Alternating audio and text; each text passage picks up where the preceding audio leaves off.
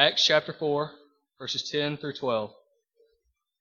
Be it known unto you all, and to all the people of Israel, that by the name of Jesus Christ of Nazareth, whom ye crucified, whom God raised from the dead, even by him doth, doth this man stand here before you whole. This is the stone which was set at naught of you builders, which is become the head of the corner. Neither is there salvation in any other, for there is none other name under heaven given among men whereby we must be saved. It's really good to be back with you this afternoon. What a great day it has been. Wonderful opportunity of worship this morning, and then the wonderful fellowship meal that we had. No doubt, no doubt, this will be a, another great time of fellowship and enjoyment. And the ladies here at Olive Branch, your reputation is stellar when it comes to groceries. they asked me at McMinnville, I was there a couple of weeks ago, and I told them it was going to be a 10 pound meeting. And after they figured out what I was talking about, they said, Well, what's the biggest meeting you ever had? I said, Olive Branch, 25 pound meeting.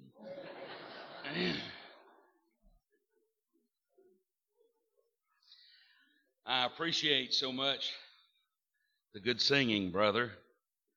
Uh, what beautiful singing we've had. Great singing allows for mediocre, mediocre preaching, and I am tickled to be able to be the preacher and not the song leader. Because I will be able to give you some mediocre preaching. I appreciate you being here. I hope that you will help me stay awake. Somebody said, you're going to get a nap? I said, Yeah, during the sermon. I told Linda Howell, who's here with me from Fayetteville, they're from this neck of the woods, but they came to visit. Linda had a class reunion, and uh, so they're here. And I told Linda, I said, Make sure I'm awake before it's my time to be on.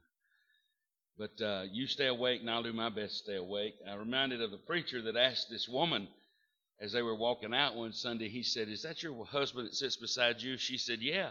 He says, Well, why don't you do me a favor and why don't you, when he goes to sleep, punch him and wake him up? She said, I'm not going to do it. He said, What? She said, You put him to sleep, you wake him up.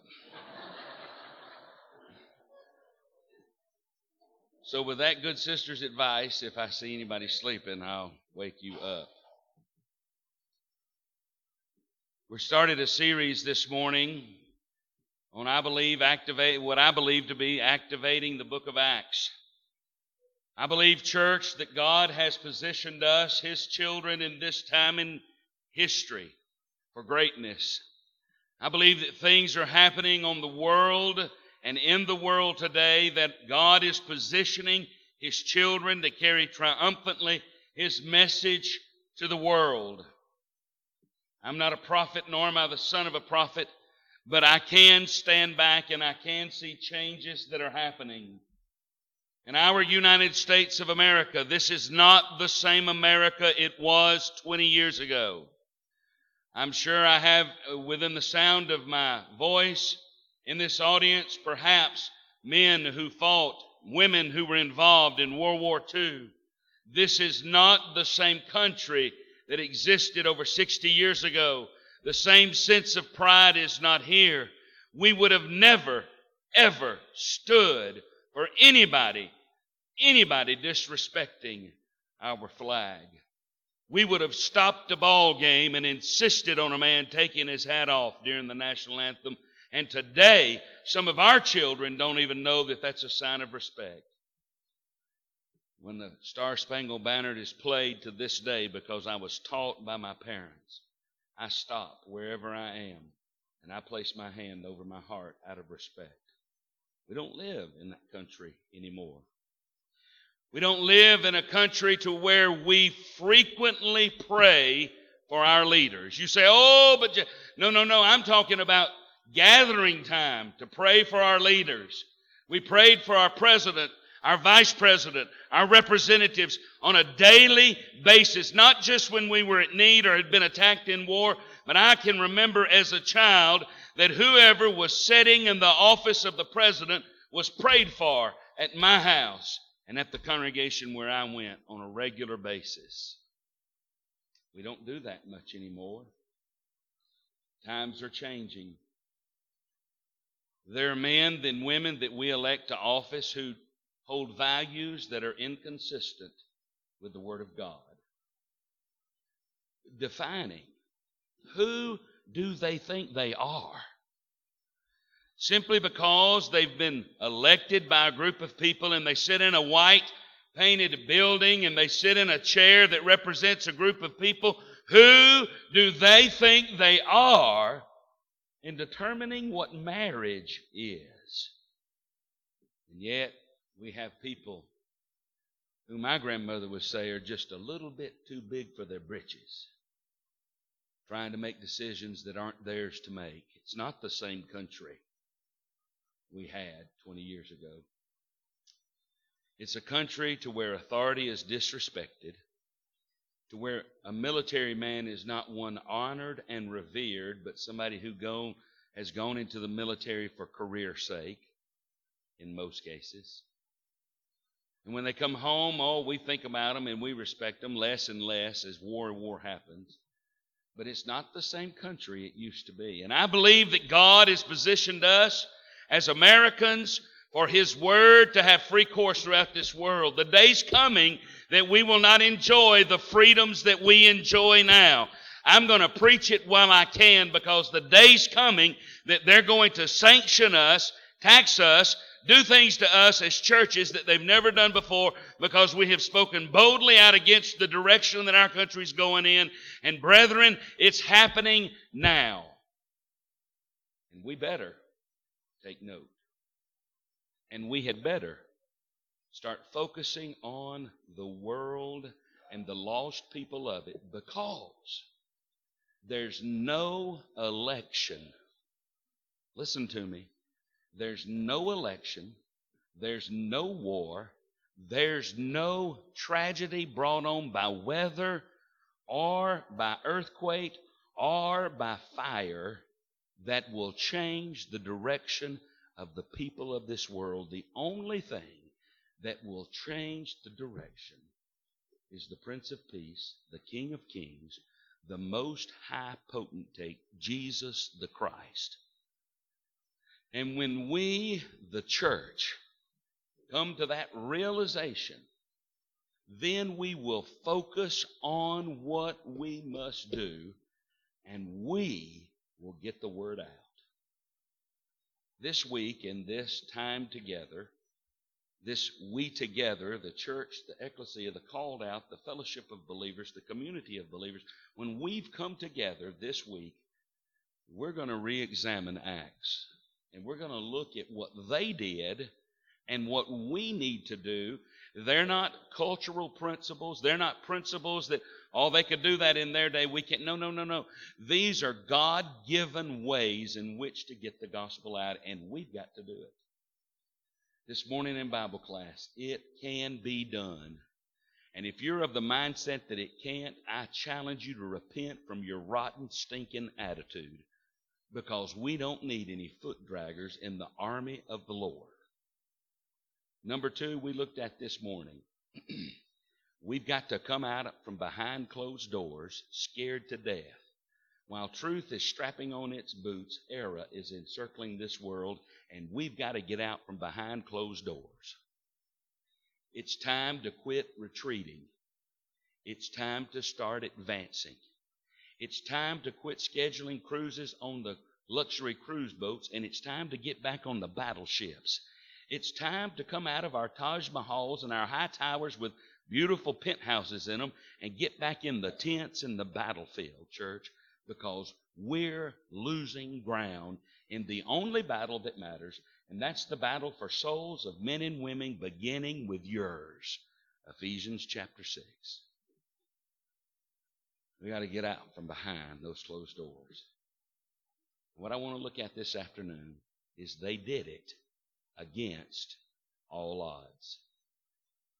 They, Colossians chapter 1, verse 23, within a short time period from Pentecost, got the word all around the world.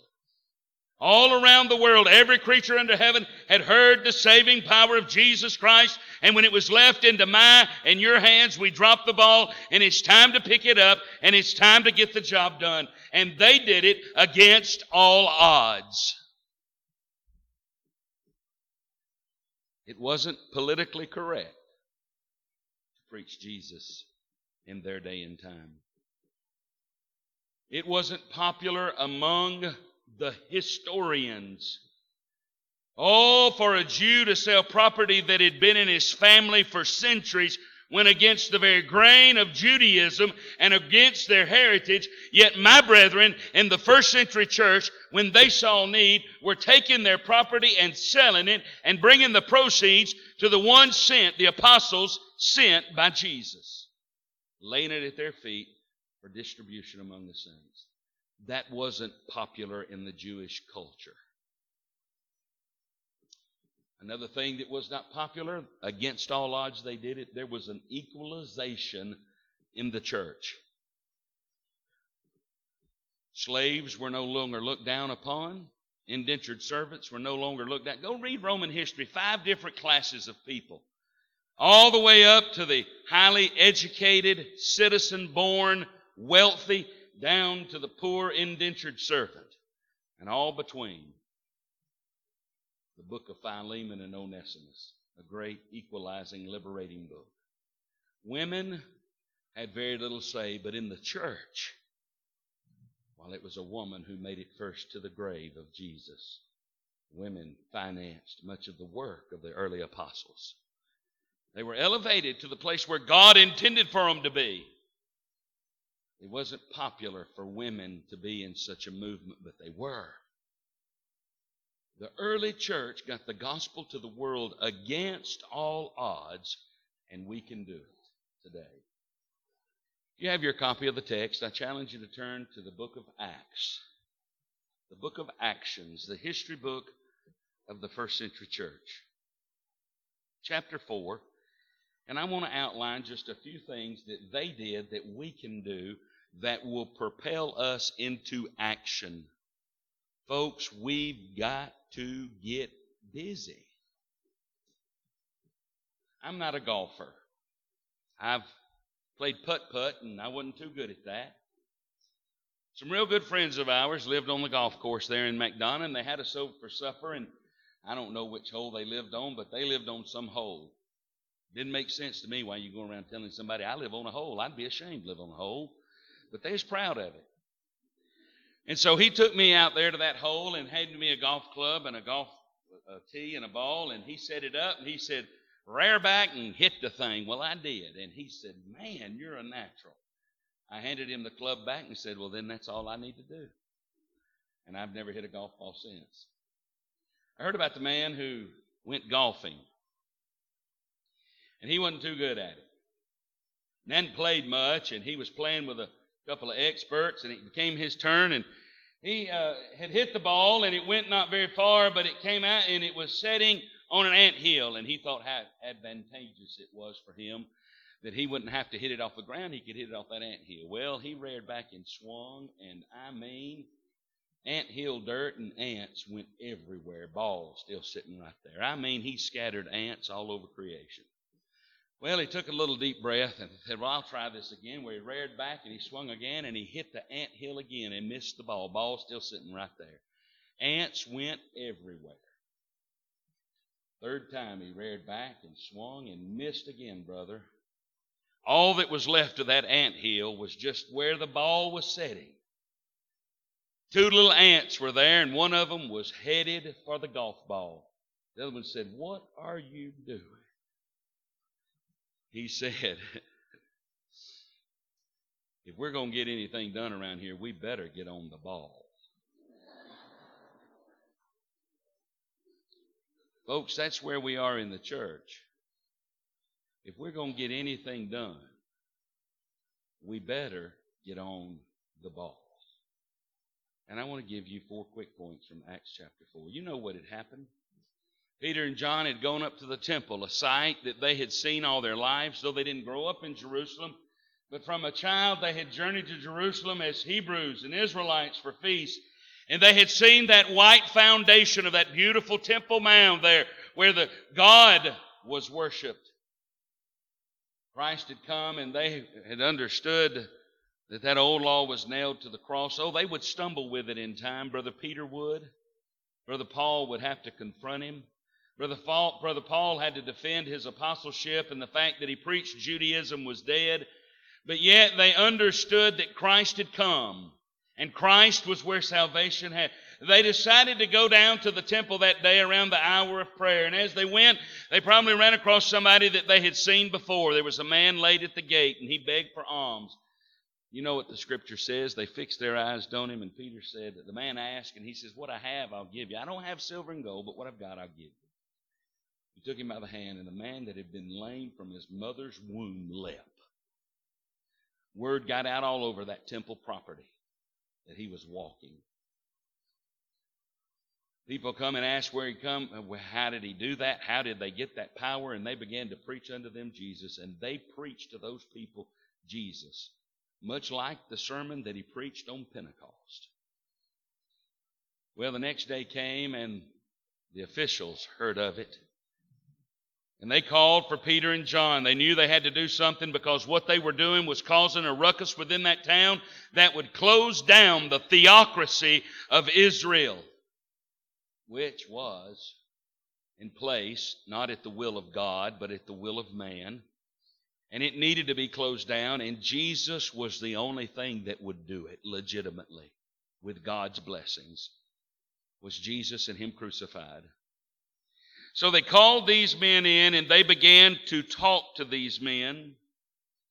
Uh, verse number six of chapter four, and Ananias the high priest, and Caiaphas, and John and Alexander, and as many were of the kindred of the high priest, were gathered together at Jerusalem. And when they had set them in the midst, they asked, By what power or by what name have you done this? And then Peter, filled with the Holy Ghost, said unto them, You rulers of the people of Israel and the elders of Israel, if we be examined to this day of the good deed done to the impotent man, by what means he's made whole, be it known unto all of you and the people of Israel that by the name of Jesus Christ of Nazareth, who you crucified, whom God raised from the dead, even by him doth this man stand here before you whole. This is the stone set at naught of you builders, which has become the head corner. You get the scene of what's happening here. They're out proclaiming Jesus, and it's threatened to the people, and against all odds, they stand up against the hierarchy, the top, the number one, the person that can go to Rome and do to you what he did to Jesus, have you killed. Now, how did they have this ability against all odds to stand up? Number one, I present to you they were saved and they knew it. Listen to this. He says, Neither is there salvation in any other, for there is no other name. Who you talking about? I'm talking about Jesus. Jesus, whom you crucified. Jesus, the Savior, the Messiah, Christ, Christos, the one sent, the anointed one, the Savior that there is no other name under heaven given among men whereby we must be saved. That early church, beginning with Brother Peter and Brother John, knew that they were saved and they believed that they were saved. And based upon that knowledge and that belief, they became activated to proclaim Jesus. In church, I'm convinced today that there are those who will pillow their heads tonight who have been Christians, who have been raised in the church, who have raised their children in the church, and will wonder tonight if they're saved. And we need to stop preaching this scare 'em to death doctrine. Oh, I believe in hell. I believe in hell so much that I can almost preach it to where you'll feel the heat. Just turn the air conditioner down and cut me loose. I believe in hell, and I believe that there are lost people going there. I believe that the way is narrow that leads to life and broad that leads to destruction. But in our preaching fear into the hearts, we've scared our brethren to death to where they don't know whether they're saved or not. The early church knew they were saved and they knew how they were saved. And because of that salvation, it produced a confidence in them that they were able to go out and share it.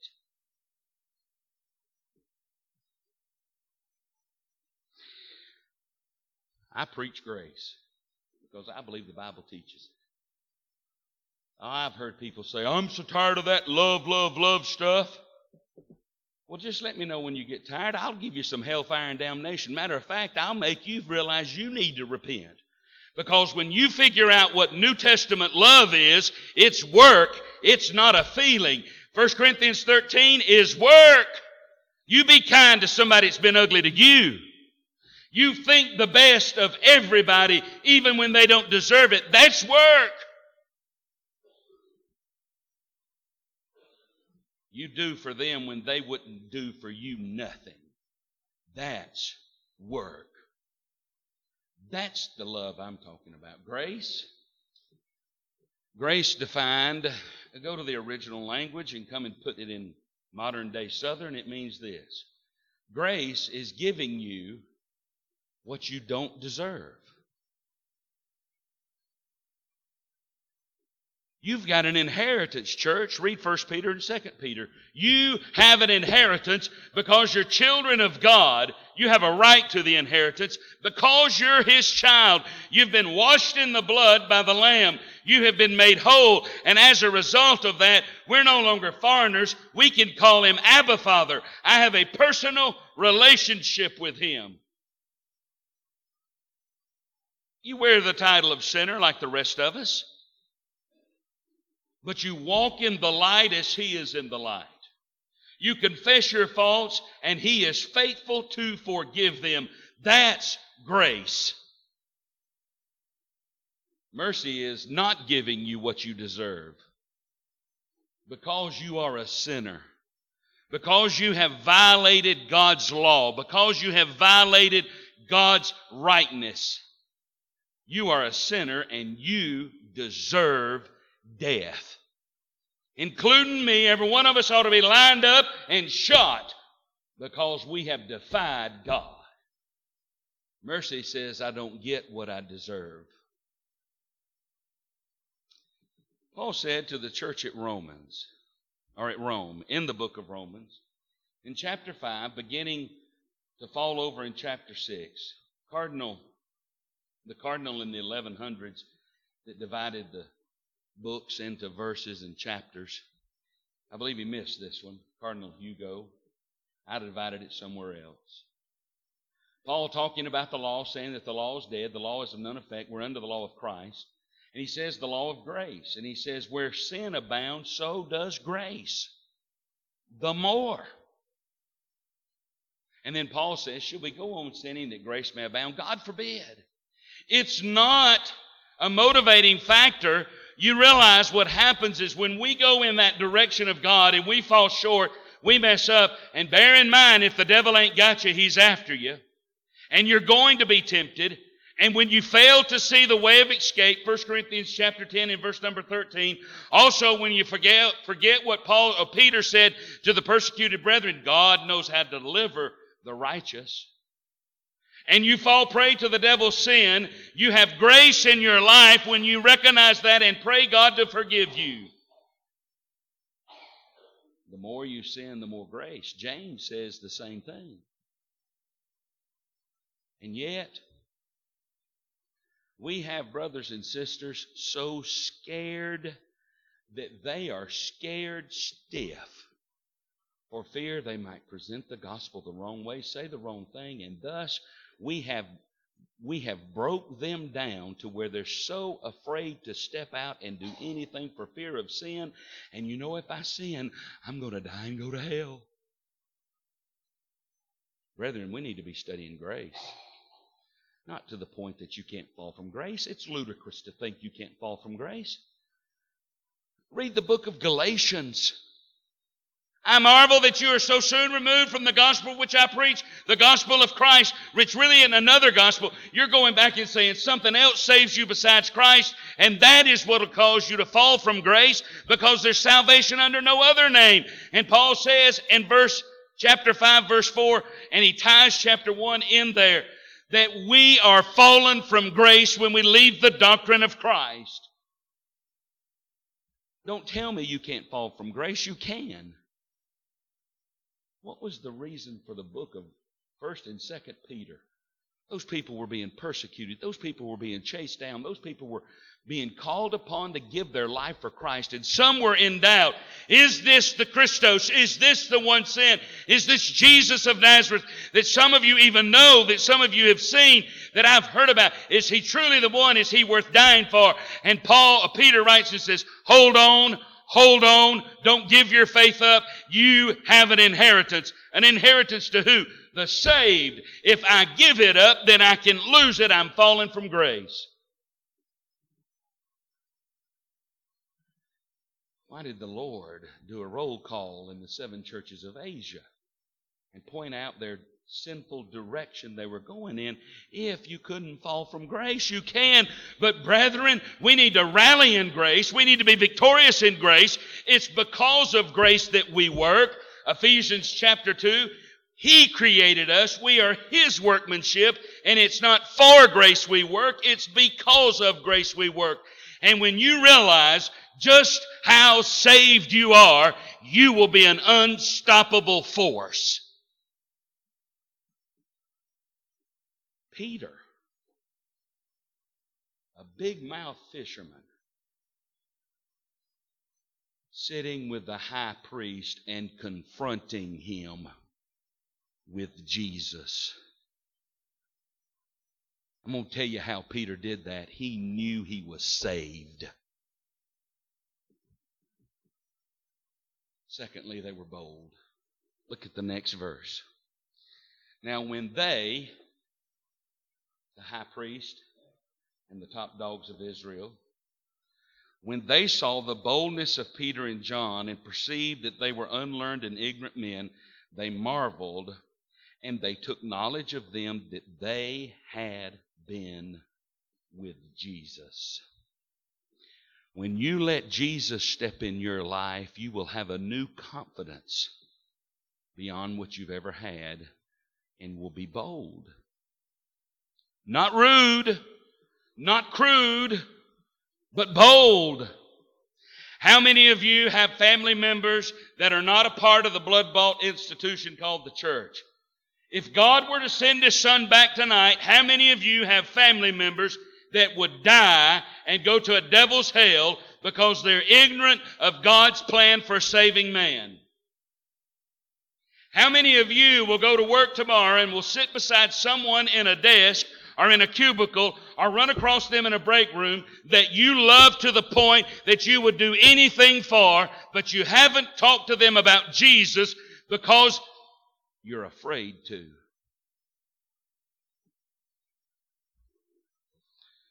Oh, we can send a missionary to the other side of the world to preach the gospel to a bunch of strangers for us, but we don't have the boldness to speak to the very people that we turn in circles with today because we're afraid. And I'm going to tell you, brethren, what we're afraid of. We're afraid that they will see our inconsistencies. You're preaching the wrong message. You're not the message. Jesus is. And when you allow Jesus to step in your life and allow Him to humble you because He's the answer to your sin problem, then you will develop boldness which points people to Him. Folks, why is it that we've got this mindset that we're right and they're wrong? Take that out of the equation. It's not about right and wrong. It's about heaven and hell. It's about souls. And you know what? When I began to discuss the scriptures with someone, it's not about me, but you did this and yeah, you're right, I did. You remember that too? I wished I hadn't remembered that. I'm sorry you reminded me of that. But you know what? I did that, but this ain't about me. This is about Jesus, the perfect sacrifice, and it's about our sin problem that He can handle if we will surrender to Him and be obedient to Him and live for Him. John was nearby when Peter denied Jesus. These men were working at the house that night when Peter denied. Uh, no doubt that they had heard that he had some people outside that denied him. John knew that he had. John heard Jesus, but John didn't say, wait a minute, Peter, wait a minute. We can't talk to these people. Remember what we've done. No, they realized that they had been with Jesus and Jesus had changed their life. Listen, if you're intimidated to share the gospel with your family, transition the attention from your life to Jesus because he and he alone is all that can save them, not you. That friend who's working next to you, you're not their Savior. Neither is your church. Jesus is the Savior, and He puts them in His church. Why do we get all debatey and about right and wrong? Man, it's about souls. We can't compromise the gospel, nor the doctrine of the New Testament. But we must put the focus on Jesus and not on ourselves. Because Jesus is the one that saves them, not me. All I am is God's messenger boy. They knew they were saved. They were bold because they had been with Jesus. Before I move to the next point, and I know where time's going, remember in Hebrews 4, the, cha- the last verse of that chapter, I believe it's 16, to where we're told to boldly go into the throne room of God? How can you do that? God knows everything that you've done. Young people, He knows the sin that you're involved in. He knows the little bit of dope you've smoked. He knows about the little beer you've drank. He knows about the little bit of messing around. You know what I'm talking about. Don't sit there and look stupid. You know what I'm talking about when I say messing around that you've been involved with. Why are you old folks lacking? You, you, you know what I mean too. How is it that I can boldly go into the throne room of God? Again, the answer is Jesus. It's not about me, it's about Him. And when I surrender my will and my life to Him, His blood continually cleanses me once I've become His Christian, I mean His child in baptism. And I walk in His light and I stay in His direction and I live a life of repentance. It's not continual, willful, unrepented sin that I live in. No, it's when I see error in my way, I fall on my face like David and say, Create in me, O God, a clean heart It's that repentant attitude that puts me into being a man after God's own heart. You see, I'm his child. That's why I don't have to knock at the door. That's why I don't have to ask somebody to go in for me. I'm his child. I can go in any time because my brother, my big brother, Jesus, and he called himself our brother, made the way for me. You see, boldness isn't being crash, it isn't being rude, it isn't being ugly. Boldness is a secondary benefit of humility brought on by knowing who you are in Christ. I challenge you Remember you're saved. Don't forget you've been with Jesus. You've been with Jesus. That humbles you, and a result of that is boldness. Thirdly, don't be afraid. Verse 19 But Peter and John answered and said unto them, Whether it be right in the sight of God to hearken unto you more than to God, you judge. For we cannot but speak the things that we have seen and heard. They were not afraid. They were courageous. Courage isn't moving forward in the absence of fear.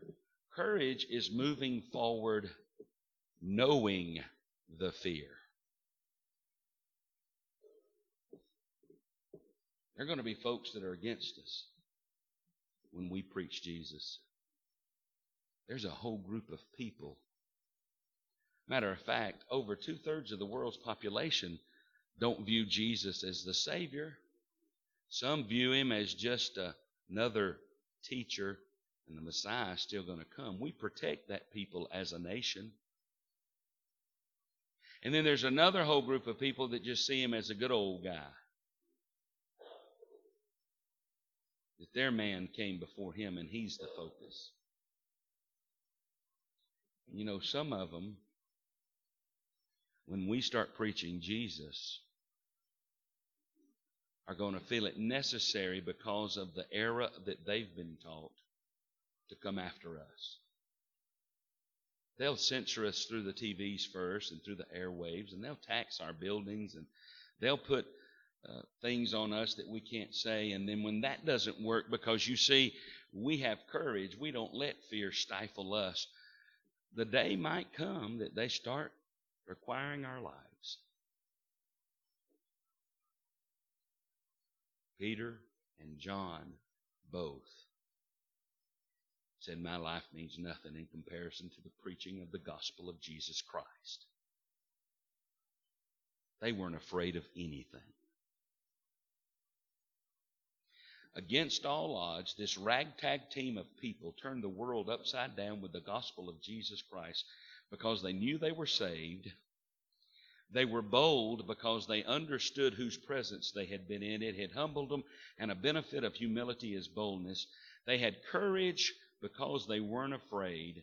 And then lastly, they were not intimidated to confront sin.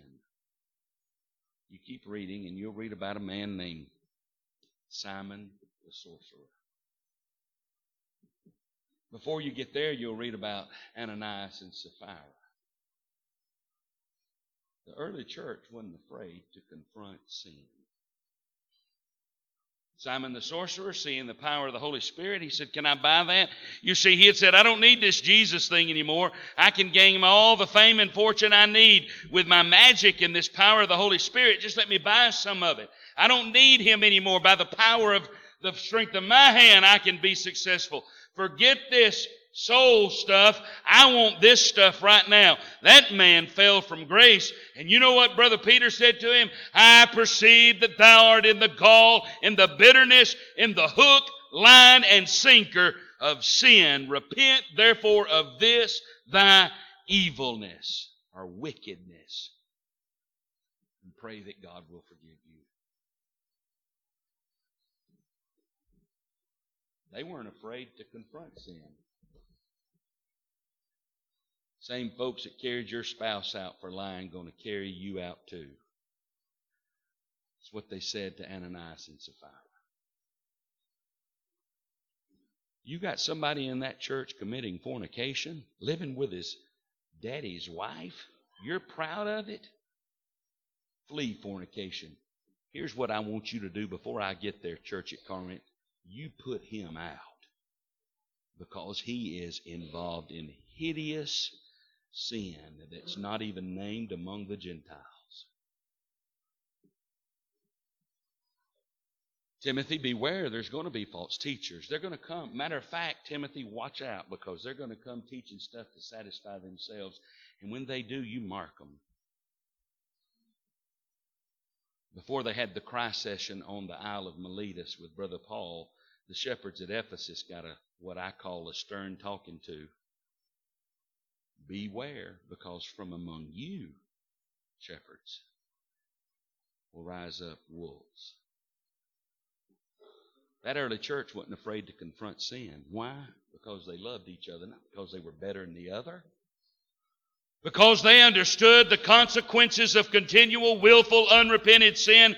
For the child of God, it meant you were fallen from grace and that you were worse off than you were in the beginning. Brother Peter says it's dog puke eating dogs, and mud wallering hogs. That's what he describes children of God who go back into the world willingly and sinfully and unrepentantly. Puke eating dogs. I don't even like to say it makes me sick. And mud wallering hogs. They weren't afraid to confront sin. from the inside or the outside. How did they do it against all odds? They pillowed their head every night knowing they were saved by Jesus. They were bold because they had been in His presence and He had put them in a point of humility which produced a boldness to speak the truth. They weren't afraid, they were courageous because they knew they had an inheritance. And then lastly, they weren't afraid to confront sin. Whether it was on the inside of the body or the outside of the body. The devil is the father of sin, and he's our enemy, and they weren't afraid to confront him. Church, we can use those same principles today, and we, like them, can get the message to the world. We might have to do a little bit of house cleaning. We might have to teach a little bit on grace and build the confidence of our members that we're saved and we're saved by Jesus and Him alone. We might have to introduce them to Jesus and teach more about Jesus so they will know they've been in His presence and they'll humble themselves, which will produce boldness. We've got to teach them that they've got an inheritance, that God has something more than this world in store for you. Don't be afraid, even if they come after your life. And then we've got to make a, our brethren, we might to teach them to hate sin to the point that they'll confront it, even if it's in their house, in their life, or in the world they live in. But if we'll do those things, I promise you, we'll turn this world upside down in 2009 in our lifetime. And folks, it can be done. You've got a little house cleaning to do, I challenge you to do it. If you don't join me on the battlefield, and let's triumphantly take this gospel to every creature beginning here. If you're not a Christian, become one today. I've told you several times how. If you've fallen from grace, come home. We need you in the battle. If you need our help in any way, please come forward while together we stand and sing.